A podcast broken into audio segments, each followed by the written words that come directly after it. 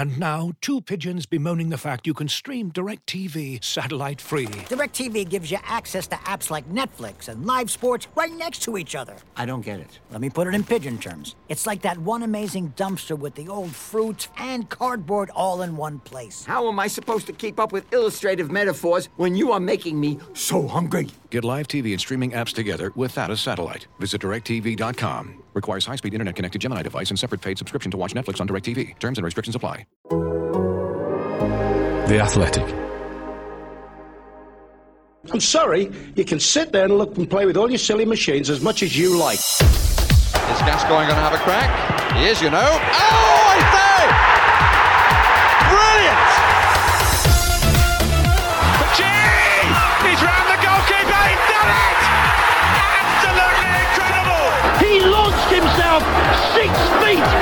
Crowd and kung fu kicked a supporter who was eyewit- without a shadow of a doubt giving him lip. Oh, I say!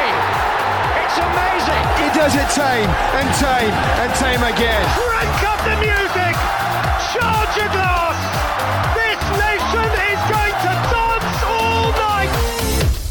What exactly needs to happen for a team to be in dreamland? The classiest photo ever taken in the history of association football, some surprise commentary from the top table of European hockey, some abysmal football approximation from the world of crime thriller literature. Is 72 years too long to be a spell? An absolutely textbook did you mean it post match interview, Quest's EFL highlights go snooker loopy, and the most Richard Keys tweet ever constructed. Brought to your ears by The Athletic. This is Football Cliches.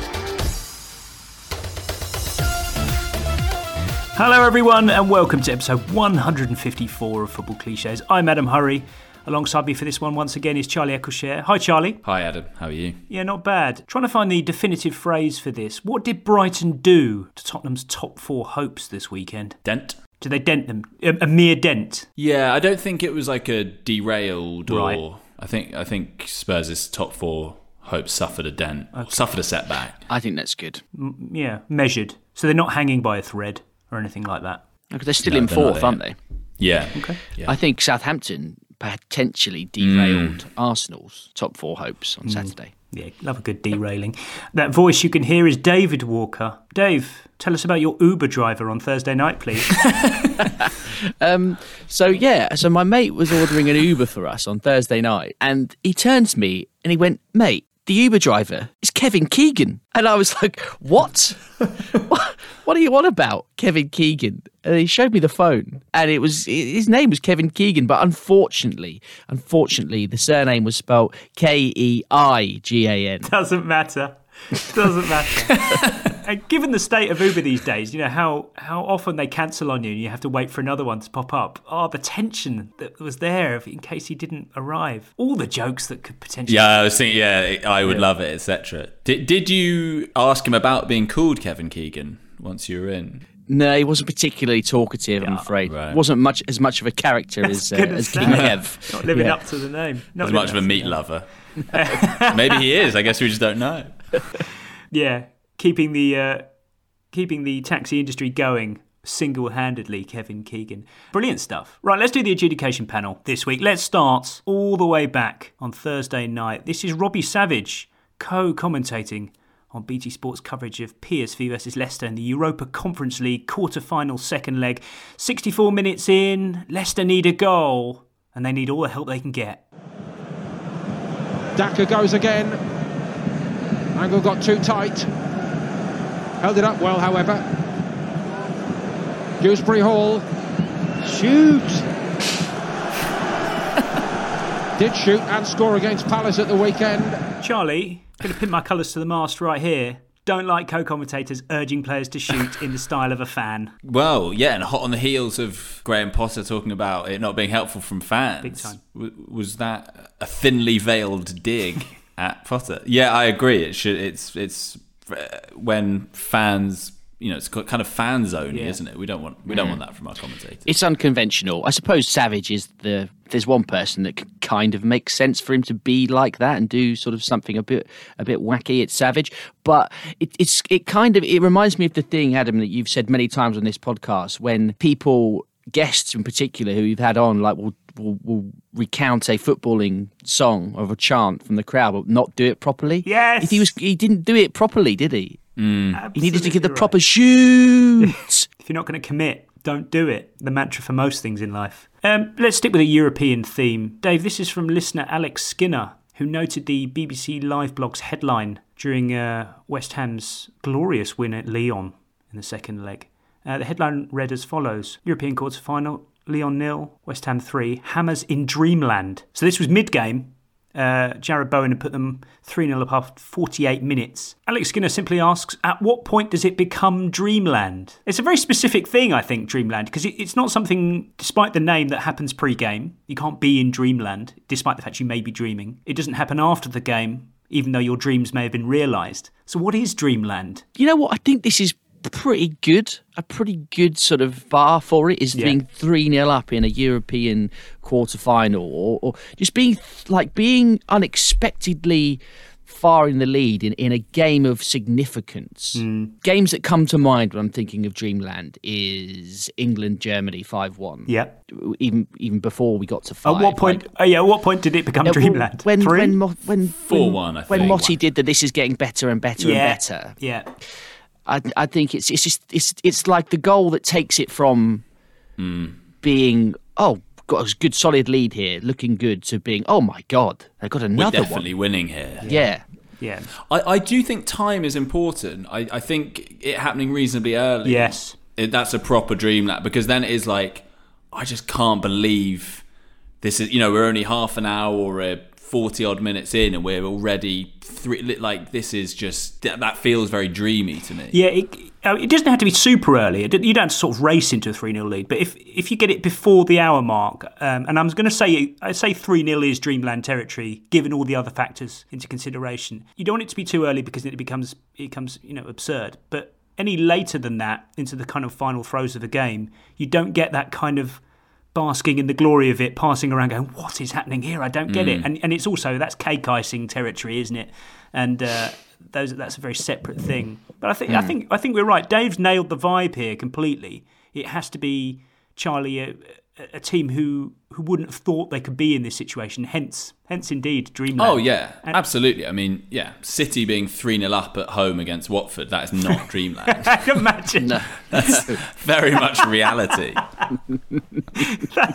but it, it, I get it, it's in the. I'd Love to know it's the tipping kind of- point for this. I'd really love to know. Yeah, yeah, and it, it- it's beyond their wildest expectations. I think that's that's dreamland. Could therefore any Big Six club be in Dreamland in any situation? I think if Can't. if yeah, I think if City were three 0 up in a Champions League final early, Yes. not having won it before, Is it Dreamland? Mm. Is I it? think it would be. It lacks Yeah, that the would be innocence that Dreamland needs. I mean, I think the level of the opposition might come into it. Like if they mm. were three 0 up against Real Madrid or Bayern Munich or Yeah. you know, Yeah. or even Liverpool, really. Yeah. I mean, well, were Liverpool in Dreamland when they were 3 0 up against City at half time at the weekend? Probably not, though. don't Well, maybe. It was close, but not, not I quite. see, uh, yeah, I don't Yeah. think that's. I don't think they're enough of an underdog there. Yeah. Ideal land. Yeah, we just executed really well, land. It's a very precise thing. I, I, I, It- I put it to our listeners that the Big Six clubs could never be in hmm. Dreamland, although it, it's it's oh, it's it's it's touch and go. Next up, speaking of um, West Ham's excellent performance over in France, um, here's Declan Rice speaking after the game. I think he may be the first footballer I've ever heard to cite this very specific phenomenon. You know, there was a few incentives tonight for us to go out and win. Obviously, Dembele winking in the first leg at the camera, and then their Twitter admin somehow saying that they don't see how they're not going to get through. So, you know, them things come back to bite you. And, you know, we stayed quiet, put in a performance, and now West Ham in the semis. What more do we want? Dave, we're very familiar with the kind of yeah, well, we saw what they were like after the first leg kind of um, sentiment Yeah. after a team storms back. But I've never heard a player cite a Twitter admin before. Brilliant. really good, really good. Brought the the admin. He's brought the admin. This is true. This really is like Worlds a colliding. true sort of. What is Declan Rice? Is he? He's not. Is he generation Gen Z, I think. Yeah, maybe. Yeah. Um, he's possibly too young to be a millennial, but like, yeah, this is. This is, you know, pinning this pinning the newspaper up on the dressing room wall, the modern version of that. Charlie, it's bulletproof post-match sentiment. I love this sort of stuff. I mean, he he he didn't go too. He didn't revel in it too much. He was he, he kept his calm about it, and he, it was very kind of businessman like. And uh, I, I really enjoyed how he how he nailed that. Yeah, it's, I'm curious to know exactly what the, the Twitter admin said because it didn't. It sounded the way he described it sounded more a bit like. Uh, don't know how tub thumping it was. It'd be quite unlike a club admin. Maybe, maybe that's what Maybe so it was the Lyon underscore en account, which is the lawless. Mm, yeah, mm. they don't count. Can't have a go at them.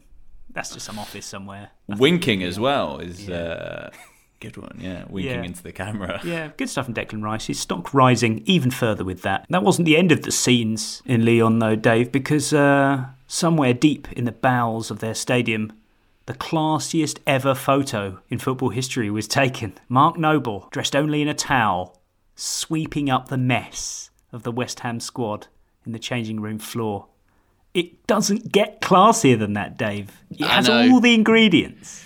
Magnanimity. Humility. Yeah. It's the perfect person to, to be doing Mm. this as well, isn't it? Just Mr. West Ham. that missed exactly Yeah. Mr. West Ham, like proper old school professional, old enough to remember doing the old. You know, this is what we used to have to do every day at training for the Mm, an when, when, apprentice. when I was on a YTS scheme. If it had been Fabianski doing it, no one would have really cared about us. Yeah, but you've Oh, got in the in the shot. You've got Notes. um, at least Ben Johnson in the background, sort of like looking at the camera, helping. kind of laughing, Yeah. sort of like what's he doing, sort of thing. I mean, this all this whole thing, the whole cl- pure class, class, etc. Is it, a lot of it stems from the same way that if you meet a famous person, your threshold is so low that if they if you meet a famous person, they say like, "Oh hi, how are you?" You're like nicest bloke in the world. On I met him. He's the nicest. Hum. He's so down to earth. It's like all he has to do is say hi, how are you, and that's probably enough. Same way. I mean, this to be fair is a lovely gesture, but really he, made me feel like I was the only person in the room. yeah, exactly. Like they really have to do very little. Like if, if I was a footballer, the power that you have to be known as the nicest bloke in the world, Yeah. the classiest man in the world, doesn't take much. I mean, my my personal anti-classy touch crusade has moved on from its first phase, Dave, which was oh, even even the the, the simplest act of humanity now is is presented as a classy touch. I'm over that now. I get I get why this happens, but the way it's now been commodified as content does my head in. It's so stupid. It is stupid. I, I don't mind saying it. Fucking ridiculously juvenile and stupid. How can you be so easily impressed by this shit? I don't get it. It's so annoying. It's, it's the way it's presented with with the emojis and stuff. It's like, oh, it's mindless. It's mindless, yeah, Dave. It- yeah, yeah. I, I can't, I can't disagree. And I, I've, my my other question about the, the the whole the scene. Why wouldn't you get dressed first before doing this? Why is he Why is he I wearing think a it's towel? to do it because it, 'cause it implies that it was the first thing he could think of before Hmm. getting dressed and getting back on the bus and getting all his stuff together. He thought, I'm going to do Also, this. Going to do It this. might be quite sweaty work, and so you know, best done without you've put your club before you've put your club suit on and all of that sort of thing. yeah, I can imagine being a very earnest sweeper, Charlie. Oh yeah, I mean absolutely. Do it you know, right. put, yeah, if yeah, if a job's worth doing. For any youngsters Uh, watching. yeah. setting a good example. I used to sweep the streets of the, of the East End when I was a boy. Yep, yep, good. Yeah, well done, Mark Noble. The classiest thing ever attempted and achieved in football history. Max Baldock has brought us a very innocuous case of what a player they are, by the way. This is from Jonathan Pearce during the Women's FA Cup semi final between Chelsea and Arsenal on Sunday. G. Here's Reiten. Pairs out wide. Arsenal stretched. Ethingland's in the middle. Cuthbert's joining in. What a good player she is, by the way. Erin Cuthbert. Here's G. I have to say, Charlie, again, it is the most innocuous case I've ever heard. There was, there was no call for it. There's no need. Yeah, you can't you can't be doing that of a current player. She wasn't as well. even I on the mean, ball. Yeah, extraordinary. All bets are off with that one. Yeah, I mean it was early on. It, it was sort of early-ish into the game. It's the seventh minute that he's that he's talking about there. So, is that the first time he'd mentioned her in the game? Just feels a- yeah. unwarranted. yeah, The spotlight Is it- wasn't on Cuthbert at that stage. Really, there wasn't a close up of her sitting in the stands because it, it's Yeah. such a it's such a filler time filly thing to say, isn't it? It's like yeah, you know, You barely even fit it in. Yeah, and the, ball was the ball was being popped around the edge of the box. There, uh, there's stuff going on. Like that's what you say when the directors cut to the stands when there's a throw in, whatever. We know, we know, we know the drill. Yeah. Was it just a kind of such an unsung hero that he felt it had to be said? I don't know. I don't think she's unsung though, is she? She's Sounds the to me like the agent got in touch. Best players. Could you squeeze in a by the way for us? Early doors. just just get it in there. Nobody will notice. We did notice. Max Bulldog. got a, she maybe she's got a by the way bonus in her in her contract. I mean, up until now, I thought it was something you really did have to achieve. I'm not. Wouldn't be surprised. I mean, it's, it's Hall of Fame territory, but no, can't just throw them out cheaply like that. You have to earn it, you know, or at least at least be being spoken about anyway. This came from Lee Pettifer, who has brought my attention to uh, the Euro Hockey League semi-final. uh, Surbiton are 5-1 down against German giants Rot-Weiss Köln. And here's a lovely bit of commentary, which, which, which starts with what I assume is traditional hockey commentary banter and ends with a new craze that's sweeping world sport. His surname looks a little bit like, like my internet password at home. Good tackle from Groundbush, but Surbiton still have it. Shot! Oh, my goodness. I could see that disappearing up where the owls uh, Yes, sleep. yes, indeed. What? we can't we can't have sleeping owls in hockey. There can't be too many top corner efforts in hockey, Charlie. Incredible! I can't believe it's. Uh, What do you think? I can't believe it's spread. They listen. Maybe they do. Big Tim Ooh, Vickery hockey, fans. hockey cliches. Yeah. yeah. I don't. I imagine there probably are quite a few top. I mean that that effort there was wasn't miles away. Did yeah, wasn't a million miles away. I think it would be too mad for him to do the full Conor McNamara and go. So I was listening to a podcast with Yeah, Tim yeah, yeah. Vickery the other day. I'm not quite sure the hockey audience would necessarily be familiar with uh, with Tim's work, but the knowing um, chuckles between them suggested it was a thing that they'd discussed yeah, previously, and whether it could be applied to hockey. Well, it can. I think it just about, just about works. it's a goal, isn't it? Yeah. Same thing, basically. Yeah, has an angle. Owls may sleep there, but yeah, I, di- I hope everyone did enjoy that because I had to pay ten quid to sign up to Euro Hockey TV just to get that twenty second clip. Fifty p a How long- second. Uh, how long's your subscription for? Yeah, please remember to Oh cancel that. no! I think it's like a one-off. Uh, It better be. Oh, 50p a second. It's like I'm ringing up to find out the latest hockey transfer rumours in 1994. but still, anybody wants to watch some live hockey, all round mine. Well, it's finished now. Um, Surbiton got the bronze medal. You'd be delighted to know. Well done, them. Uh, next up, I was bombarded with this. This did the rounds at the weekend. I kind of glossed over it at the start, but then I dug a little deeper. Um, the tweet was from Not DCFC Boss, who said he was in hysterics at this American author trying to write about a couple watching a game of football. Now, Charlie, on this podcast, we've talked about films getting football wrong so much, and this kind of futile effort to choreograph it all. But we've never considered how literature might approach the beautiful game. The following passage is from 2004 novel by Sidney Sheldon, the last he ever wrote before he died, in fact, called Are You Afraid of the Dark? It's about four mysterious deaths across the world. And um, in one of these scenarios, a man takes what appears to be his girlfriend to a football game. And here's how it goes. The Paris Saint Germain stadium was packed to capacity, with 67,000 eager fans waiting for the championship game between Lyon and Marseille to begin. Red flag number one. What? Yep. As Kelly and Mark were ushered to their seats directly above midfield, Kelly said, I'm impressed.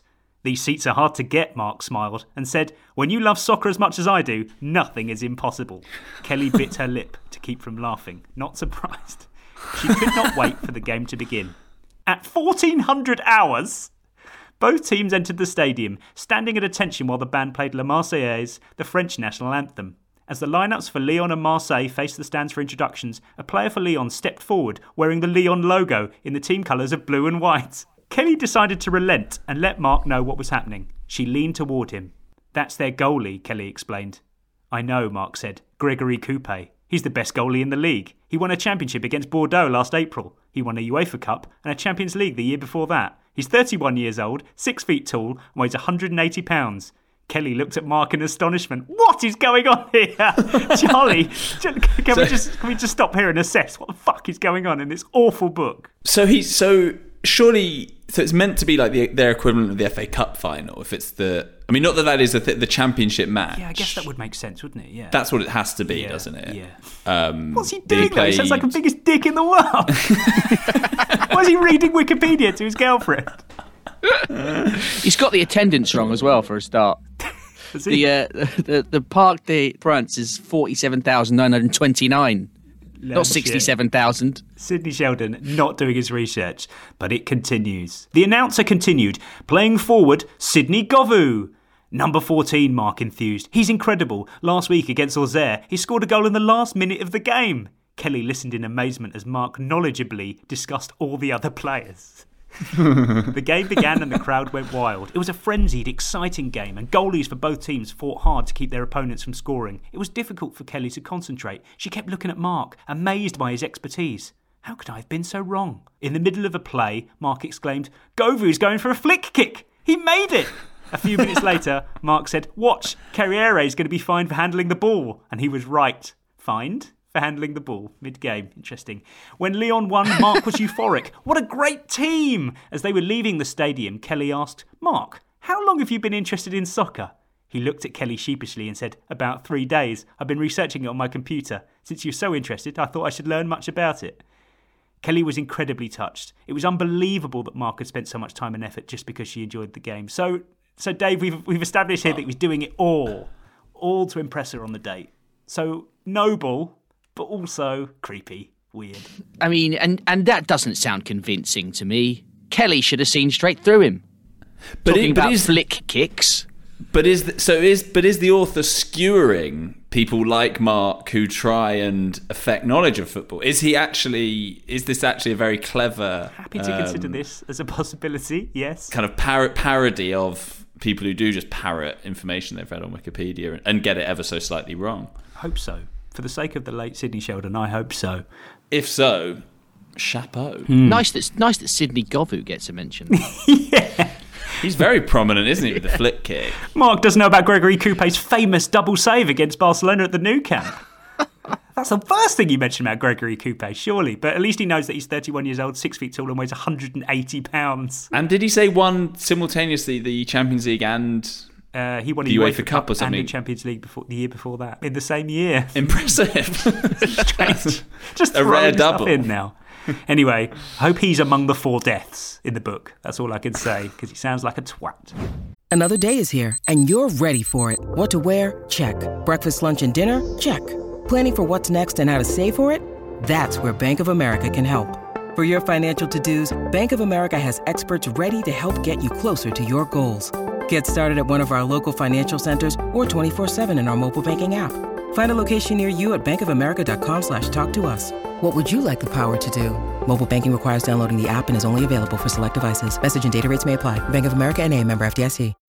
When you need mealtime inspiration, it's worth shopping Kroger, where you'll find over 30,000 mouth-watering choices that excite your inner foodie. And no matter what tasty choice you make, you'll enjoy our everyday low prices, plus extra ways to save, like digital coupons worth over $600 each week. You can also save up to $1 off per gallon at the pump with fuel points. More savings and more inspiring flavors make shopping Kroger worth it every time. Kroger, fresh for everyone. Fuel restrictions apply.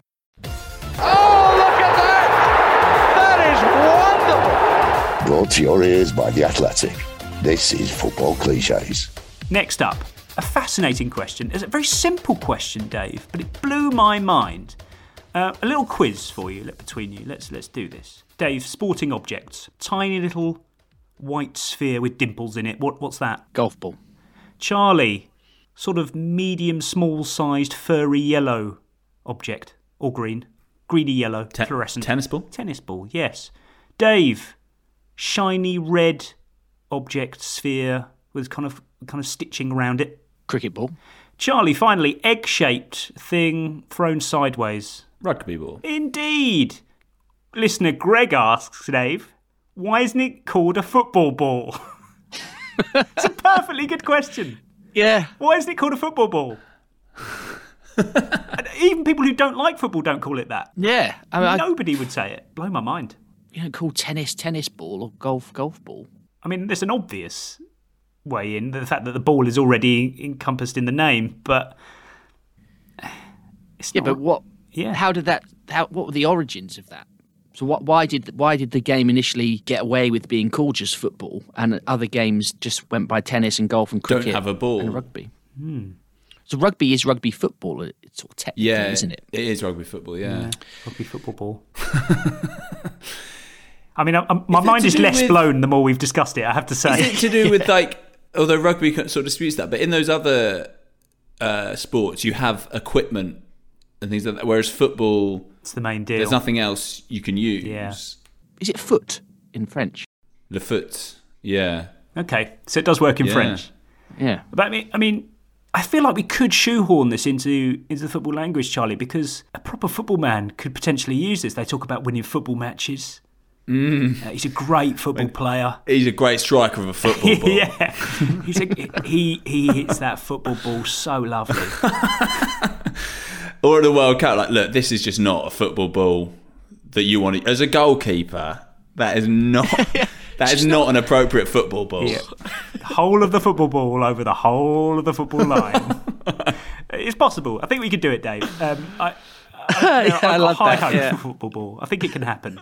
The- on just on a on a on a brief tangent, you've just reminded me of something. I went to the um, there's a great exhibition on at the Design Museum in London at the moment, all about football, football ball. Um, lot it has lots of football balls in Mm. the exhibition, including like the some couple of balls from the 1930 World Cup final, which are just amazing. That moved to- around horribly. amazing things to look at. But and it, the best thing for me at the whole exhibition, and there is a, everything you could possibly imagine to see shirts, video clips, a big room where you go and watch the Zidane film in darkness and the big speakers.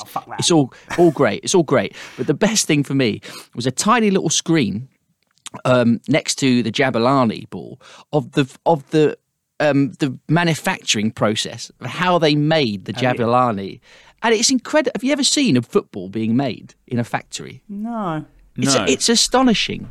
There's so many machines and bits and moving parts, and it's it, it, it was like good sort of probably about seven or eight minutes. I was stood there watching it, and like I just can't get my head around how they even think about how to make this stuff. Like, who who designs the Jabulani machine? Like it's, it's incredible. Did you think? Did you then have a lot of sympathy for them, given how maligned the Jabulani? Well, I did. Then yeah, was. a lot of work's gone into the old Jabulani. Yeah. Dave, you sound like it Greg became- Wallace in that program where he goes to a factory and he can't believe that there's a machine that does that Yeah, very tiny yeah, yeah. thing. Fair Yeah, play. well, someone has to make it. Someone has to design it. It's it's a very good point. Manufacturing, a very, very granular thing. Quite agree. Next up, a question, Charlie, from Elizabeth Barnard. How many points out of 10 do we take off the magic of the FA Cup for the final two being the same as the League Cup? I don't agree. I think it's cool that it's the same part, same two teams.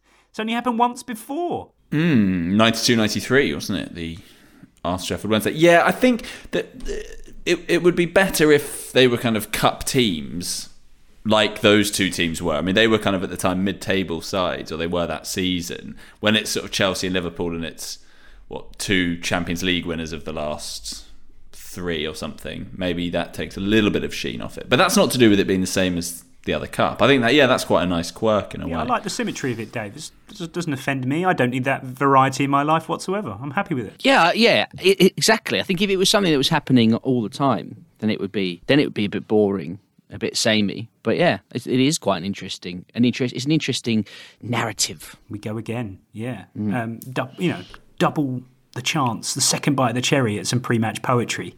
I think it's going to happen this time. So uh, yeah, no points off Elizabeth Barnard. Um, next up, Connor Birch is well within his rights, Dave, to question this from Hull City fans on Friday. They're 2 0 up against Cardiff. 10 minutes to go. Cardiff have won a corner. 10 minutes to go. Cardiff City with another corner. Tommy Doyle will deliver into the six yard box. Finds Aden Flint. And Aden Flint has scored for Cardiff and will make the last 10 minutes a very interesting affair.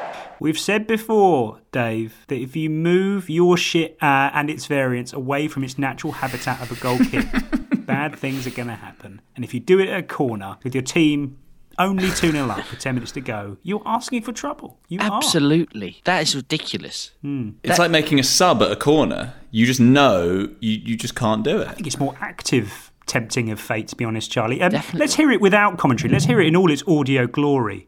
Because it is, it's a well delivered one. Um, no question about that. Did you have to um, did you have to pay any money to sign up to the Hull City FC player there to get Fortunately, that commentary? free to watch. The expenses you're running out.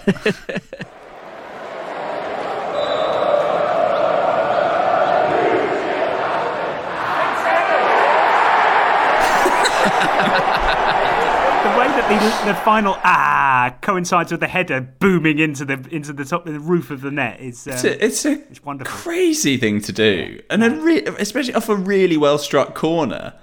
At no point does that corner look like you could. I know that you don't know this when you're doing that, but it could at least not look so stupid throughout. If it's if it was quite a bad corner and got cleared, and you were then like ah, and then got delivered. That's just Have- a good corner. Have either of you ever seen that at a match that you've been in No. attendance at? Not a corner. No, Not a not chance. a, not Me not neither. a corner. I don't So think is it- it's a long enough run up, to be honest. No, but is it exactly? Is it an is it Slightly a keysy from there. No! Why would you? but is it um a thing that is a tradition with Hull City? Wouldn't is be it a northern or, thing? or lower down the leagues, or is it possible that that player became, for whatever reason, the sort of pantomime villain of the piece? Mm. Yeah, it's possible. and therefore they wanted to target him. Yeah. Is it just? I just can't get my head around it. Is it the natural evolution of? They're just this starved of proper goal kicks. That's what it is. Maybe that's find yeah. it? Maybe that's it. Maybe they Yeah. don't, maybe because there's so few proper goal kicks, they're just taking any opportunity now. A long throw would be it out on the corner taker. It could work quite well with a long throw because you're talking about a long run up, potentially a a lower percentage chance of conceding a goal from it, Charlie. Long throws could be the new goal kicks for this. If we've got to keep the tradition going, which I think we do. I still would be very, very wary of doing it myself. um, but yeah, I guess, I guess if you have to, if you if that is such a strong urge, saying you're shit something. And of course, Dave, they were using the northern variant, you shit bastard R, which is a Mm. lot of syllables to fit into a corner as well, let alone the fact that someone's about to boom a header in at the end of it. It's it's it's it's a minefield. It really is. And that yeah, that did that extra syllable did make the difference between the chant ending on the header going in or ending just before. And you've got to stick to it. You can't just cut it short. So uh, yeah, Mm. their fault, their problem, their cross to bear. uh, next up, interesting one to dig into for us, Charlie. Here's the headline from the BBC website: Scunthorpe United's 72-year spell in the English Football League will come to an end as a 3-0 loss at Leyton Orient confirmed their relegation from League Two. I put it to you, Charlie, and to everyone that 72 years is too long for a spell. It's too long. Yeah.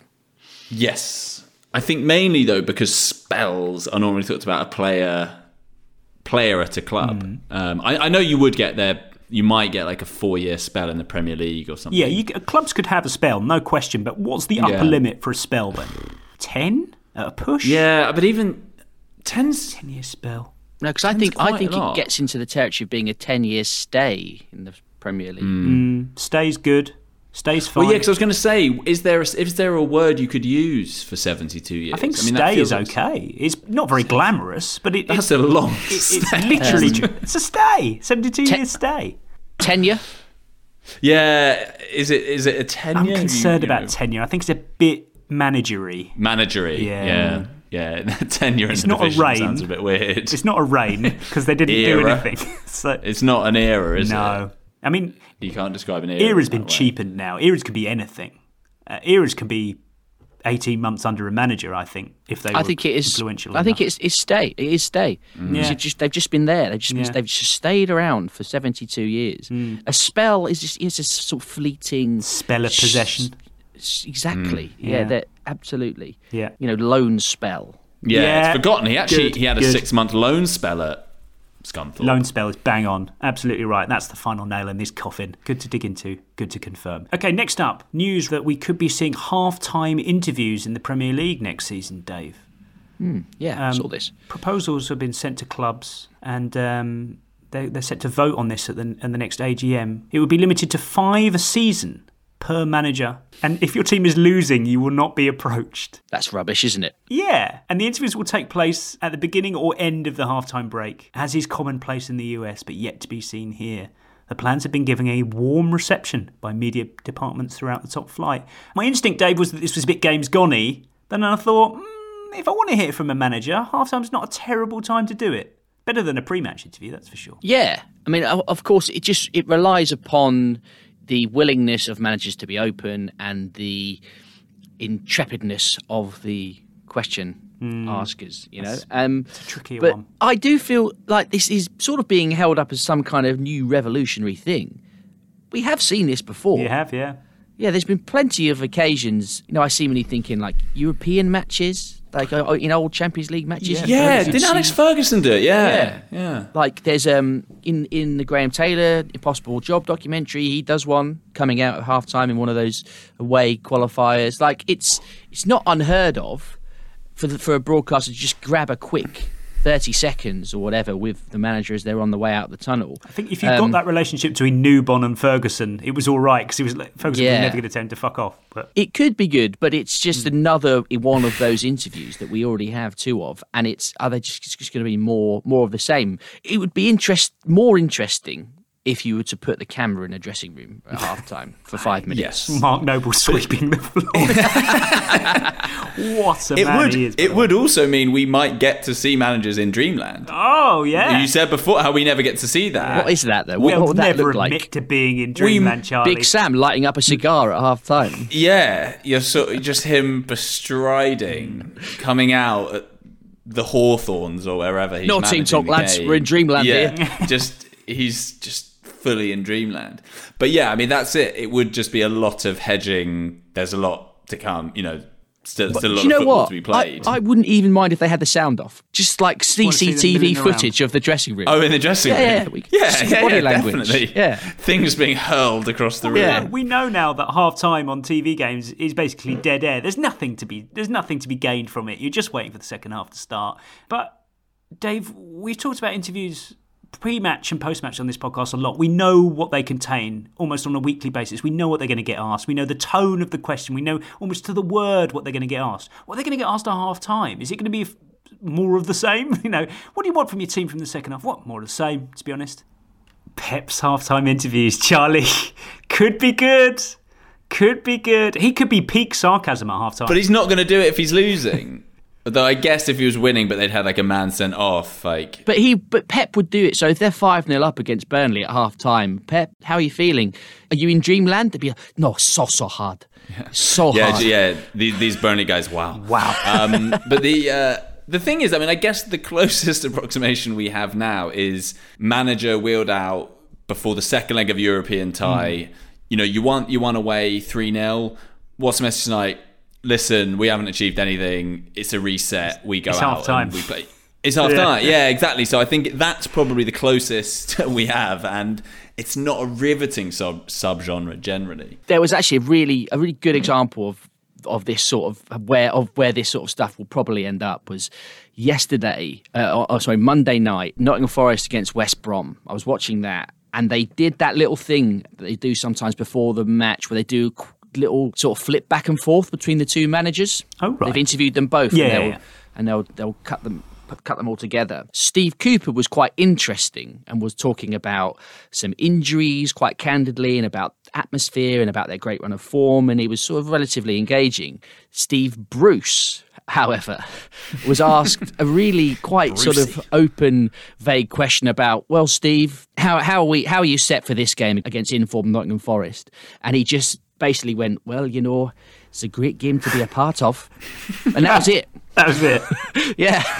That's a very Brucey thing to say. That's a very Brucey thing. I, I, yeah, I just I can't imagine a kind of revolutionary line of questioning. But the one thing that does tantalisingly hover into possibility, Charlie, is a manager being asked, "What was the thinking there?" Because I feel like you could Mm. do that at half time because they were about to change, like make a triple substitution. What was the thinking there? You, you fucked it, didn't you? Yeah, you fucked it. Yeah, but again, it's just the fact that if it's not a losing manager, that um, know. that's going to take so That much yeah, away, but that, isn't it? that is spineless, isn't it? Yeah. It would just come on, lads. I think some managers might sort of happily break that rule though, because I think I think it'll probably be up to them to say, do you know what? I don't mind. I'll do it. It's fine. something to get off my But then, chest. but then, even then, what will they be asked? What Sean? Was it a Sean, penalty? Sean, what was your message to the players at half time? I don't want to stand here and talk about referees. I'll, I'll only get in trouble. I don't want to talk about referees, so uh, yeah, I'll leave that one up to you to decide. But one, one to watch. I'm, I'm sure something for us to dig into next season if it is indeed passed. Yeah, into great. It's great news for us. Oh, it's, It's fantastic great news. news. yeah. yeah. Speaking of interviews, this is Nottingham Forest Jack Colback getting the absolute textbook "Did you mean it?" treatment after his goal against West Brom. You two, a big win in every sense, but Jack, we've got to start with your extraordinary goal. You look like you couldn't believe it yourself. But were you definitely trying to score? Yeah, 100%, yeah. Yeah. Seems to pop number four, innit? And you know, went in, so. Nah, listen, I just. I'm, I was gonna say it's gonna. I was gonna say to you before. I'm so annoyed I didn't. Nah, listen, we'll definitely be in there, 100. percent Nah, listen. Nah, not really. I just need the service a bit more. It, Ah. it is the old one too, Charlie. It's It the has to be. I have to ask about your goal. Did you mean it? Did you? And then and then it's like, Oh, you, oh, oh yeah. No, no, look, no. Nah, listen. So that's the first Nah, bit, listen. and then the second one is, oh, did you practice this one a lot? I mean, did you do a lot in training or something? Nah. Oh, that's so It good. absolutely on the money, Dave. There's nothing missing from that 30 Superb. seconds or so. and the whole conversation around it as well. I was, wa- uh, as I just said, I was watching the game live, and it did genuinely make me sit up in my seat because it was like, no, it's go- oh my god, it's gone in. But then s- once that sort of instinctive kind of astonishment passes, I just thought, oh, here, right, okay, right, here we go. You know, it's the co-commentators. go, did he mean it? I think, look at his eye, look at his body language. That tells me he didn't really mean that. That was a cross all day long. I think if you have to ask, it, the answer's no. But it's like it just doesn't matter. It's hmm. just a, it was just a pretty amazing thing that happened in the game. Once in a once in a career moment for Jack Colback, and we get bogged down with this. Did he mean it? If he did mean it, it's goal of the season. Does but can it be goal of the season anyway? Me, I don't know. But, I don't know. It's, yeah. it's, it's a Ooh, very, I think very um, philosophical debate. This, but we were talking last week, Charlie, about Hmm. trademark goals from certain areas of the pitch. Yeah. And when I first heard about this goal, I thought, oh, it's going to be one of those overhit crosses that have sailed over the goalkeeper's head in a lovely trajectory. But no, this is like a. It was a, almost sort of Roberto Carlos tribute act. So Hmm. uh, in in the in the glorious genre that is goals, I wasn't sure if people meant. That's, that's right up there for me. Yeah, I was thinking that in relation to us talking about that Masuaku goal from earlier in the season, weren't we? Which is a different, and and there was a there is a Roberto Carlos one just like it. You're right that I saw last week being.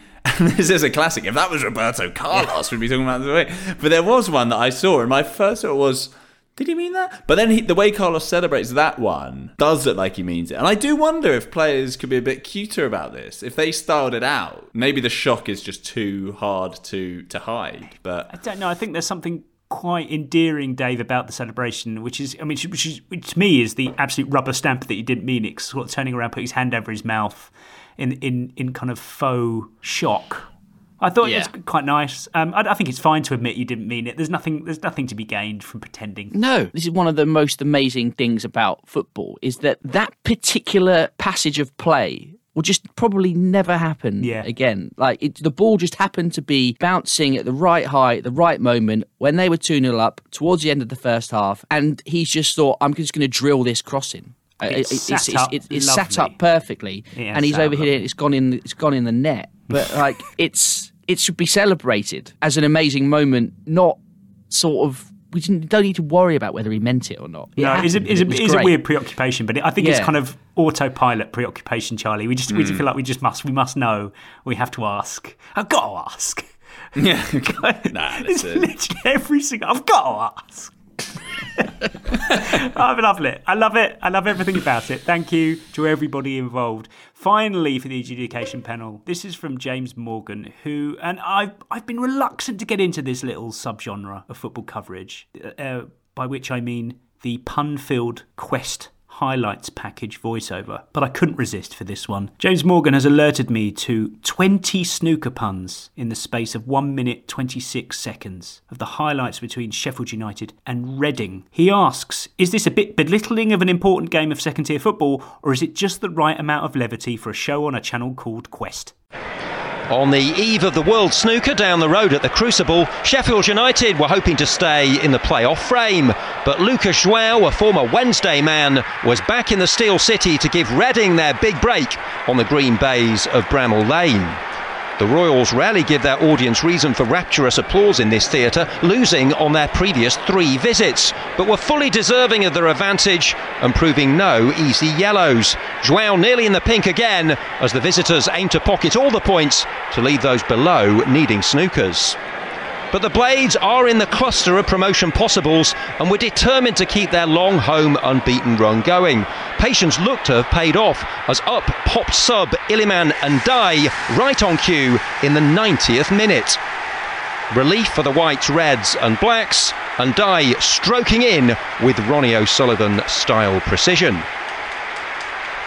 Paul Heckingbottom would balk at any suggestion that a draw was enough. He wanted to chalk up another maximum.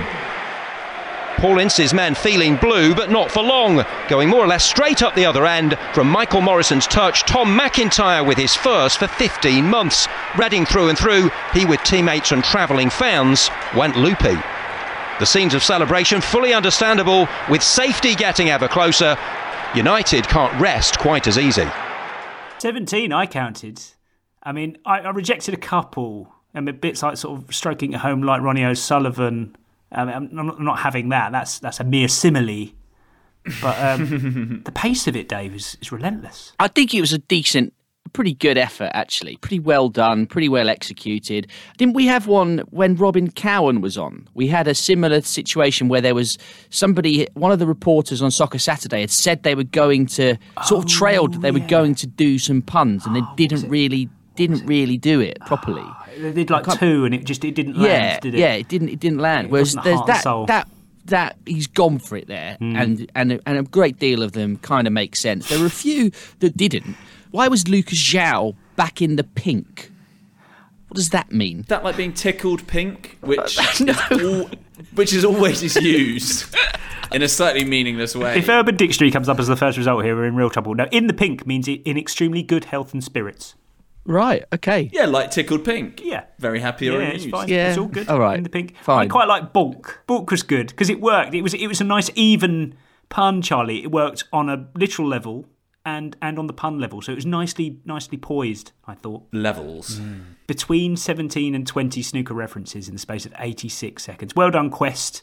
Well done, Quest. If we were going to embrace this subgenre, it would have to have been this one. Thanks for everyone involved. Think you know the Brooks Ghost? Think again. Introducing the all new, better than ever Ghost 16. Now with nitrogen infused cushioning for lightweight, supreme softness that feels good every step, every street, every single day. So go ahead, take your daily joyride in the all new nitrogen infused Ghost 16. It'll turn your everyday miles into everyday endorphins. Let's run there. Head to brooksrunning.com to learn more. With threats to our nation waiting around every corner, adaptability is more important than ever. When conditions change without notice, quick strategic thinking is crucial. And with obstacles consistently impending, determination is essential in overcoming them. It's this willingness, decisiveness, and resilience that sets Marines apart. With our fighting spirit, we don't just fight battles, we win them. Marines are the constant our nation counts on to fight the unknown. And through adaptable problem solving, we do just that. Learn more at marines.com. Oh, look at that! That is wonderful! Brought to your ears by The Athletic. This is Football Cliches. Okay, now it's time for Keys and Gray Corner.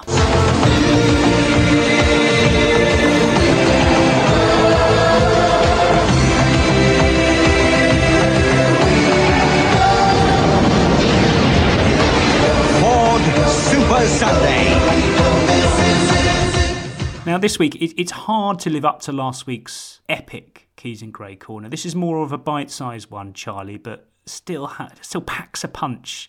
But it's more more by the numbers, perhaps, it's fair to say. First up, the news that Sean Dyche had lost his job at Burnley. It was like a bat signal for Richard Keys, Dave. This is what he tweeted Good luck to Dyche. Enjoy the rest, Sean. Somebody is going to get a top class operator when he's ready. he should have got out of Burnley years ago. He gave them too much. Onwards and upwards, big man. Let them stew in their own mess now. Um, pretty much contains everything, Dave. Yeah, I, I think I, I saw it at the time and messaged you both over the weekend. It is just, it is just the absolute quintessential Mm. Keysy tweet. It's it's actually a work of art, really. In under 280 characters, he's managed to fit in so much there. So, first of all, good luck to Dychey. So, nickname. Yep. Ding straight away. Enjoy the rest, Sean. So he's also calling him by his first name as well. Screams and Sort of, intimacy. Yeah. and sort of uh, heralding a nice time away from the game. mate. Somebody's going to get a top class operator when he's ready. Calling him an operator Yeah. is just, just so classic of that world. Because it implies he's good at his job, in. but he's also a great bloke. Yeah. Yeah. Yeah, just good at the stuff, good at the intangibles. he should have got out of Burnley years ago. It's just kind of this sort of bit of I told you so, Yeah. bit of I knew, I knew long ago that, this, that this was that this wasn't going to work or whatever. He gave he gave them too much. Hmm. Onwards and upwards, big man. The, I mean, the big man is a of stamp of approval. Mm. Yeah. And then just this kind of withering, let them stew in their own mess now. Just rubbing his hands together with glee at what. We'll of- have the last Careful what you wish for. Dychey. Yeah, exactly. Yeah, self-inflicted doom is coming for you.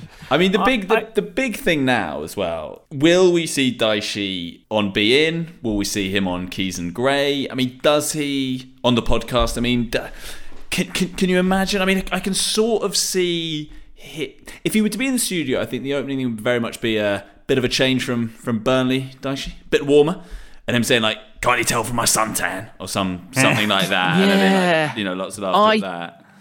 I think he's more likely to pop up on the podcast. Mm. I can see him. I can see him giving them an hour on Zoom. Yeah, I can't see go him going to. Doha. He doesn't strike me as a particularly because I think a lot of the appeal for the guys that go over on their show, and understandably, is getting to spend a bit of time in Doha or whatever. Mm. Yeah, in the hotels on the golf course. Dychey doesn't strike me as somebody because uh, the, the pictures have already emerged of him popping down to Rock City in Nottingham Yeah. on over the weekend. Yeah. Like he's, he'll, be- he'll, he'll be out and about doing weird stuff. Hmm. He's more goals on Sunday anyway, isn't he? Let's face it. He, he- goals on Sunday was made for him. Alas, no more.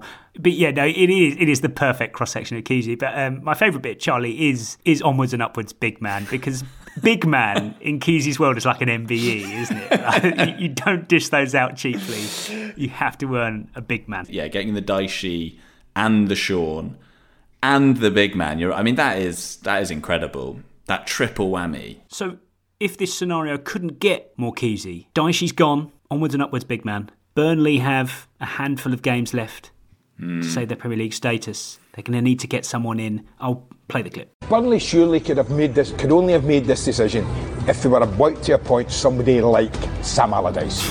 They've surely not made this decision saying, okay, well, we'll get a guy in, we'll go down, we'll, but we'll bring someone in who's going to radically change the club right now, uh, is going to get us changing the way we play our football. They surely have brought Sam, uh, Sam Allardyce or somebody like Sam in to do one thing, have a rattle at those seven games or eight games and see if you can get enough points to frighten Everton.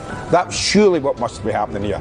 If Sam walked through the door at Turf Moor, I think that would frighten Everton. That wouldn't frighten me. I'd give the big man a ring and say, steady, son. A big man, no question. I mean, of course, he's he's the ultimate Yeah. big man, but yeah, from one big man Thanks, to big man. another. Yeah, great one, big man.